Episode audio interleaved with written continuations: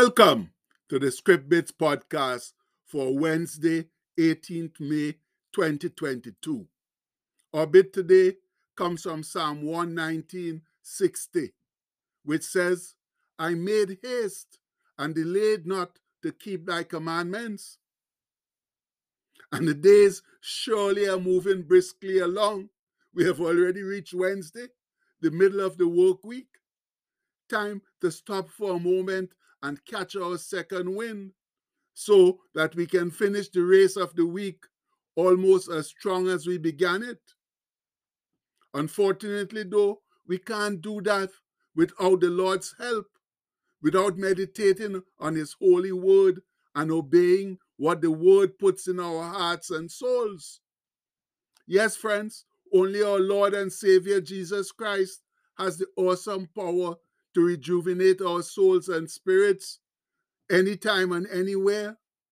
And without Him, we are just lost and stubborn goats running around wild without a purpose in the arid land that's Satan's world. Remember, Christ clearly stated, Without me, ye can do nothing. And we all know that comes from John 15 5. And that's why the author of Psalm 119 could declare with confidence, Thou art my portion, O Lord. I have said that I would keep thy words. I entreated thy favor with my whole heart. Be merciful unto me according to thy word. I taught on thy ways and turned my feet unto thy testimonies. I made haste and delayed not to keep thy commandments. The bands or cords of the wicked have robbed or bound me, but I have not forgotten thy law. At midnight I will rise to give thanks unto thee because of thy righteous judgments. I am a companion of all them that fear thee, and of them that keep thy precepts. The earth, O Lord, is full of thy mercy or loving kindness. Teach me thy statutes. Yes, friends, that comes from Psalm 119, 57 to 64. That just corroborates what I'd said earlier. It is through meditating on and obeying the Lord's word that we get relief from the pressures of this earthly life. Many of us have indeed promised the Lord to keep his word, sadly have not done so. Yet we have sought for his mercy. That's not wise or logical, my brethren. We can't make a promise to God but break it, then be bold faced enough to seek his mercy. Promises to God or anyone else ought to be kept. I like how the psalmist puts it I taught on my ways and turned my feet unto thy testimonies. And that comes from Psalm 119.59. Now, that's what many of us need to do in these tough and terrible times. Consider our sinful ways and then turn to the Lord God of our forefathers in repentance. And these now are the most pos- are possibly the most important words of the whole passage of Scripture. I made haste and delayed not to keep thy commandments. That comes from verse 60. Oh, my people, our keeping of the Lord's word is so important that, as Uncle Charles, that's Dr. Charles Stanley, likes to say, do it when he says it and how he says it. Anything less is disobedience. Yes, we can't procrastinate to do the Lord's bidding until we feel good and ready, or do it how we feel it should be done. Otherwise, we are not obeying His commandment. And it's important too to note, as the psalmist points out, that though the wicked had him bound in cords, he didn't forget the Lord's word. And that's how it ought to be with us, my brethren. It ought to be like Jeremiah says when he was being persecuted for speaking the Lord's word. Then I said, I will not make mention of him, nor speak any more in his name. But his word was in mine heart as a burning fire shut up in my bones. And I was weary with forbearing, that's of holding back, and I could not stay or endure it. Amen, brethren. Once the Lord Lord's word gets seated, seated in our hearts and souls, it's real difficult, if not impossible, to get out. Because, like Jeremiah experienced, it just keeps burning like a like a fire in our bones with its truth, grace, mercy, and the amazing promises of salvation and eternal life. Glory be. And that passage of scripture there from Jeremiah came from Jeremiah 29. And that's the power that true faith in God's God brings. We need to be like Job too, who despite his many trials and tribulations could still stand up and confidently declare, For I know that my Redeemer liveth, and that he shall stand at the latter day, that's the last day upon the earth. And though after my skin worms destroy this body, yet in my flesh shall I see God.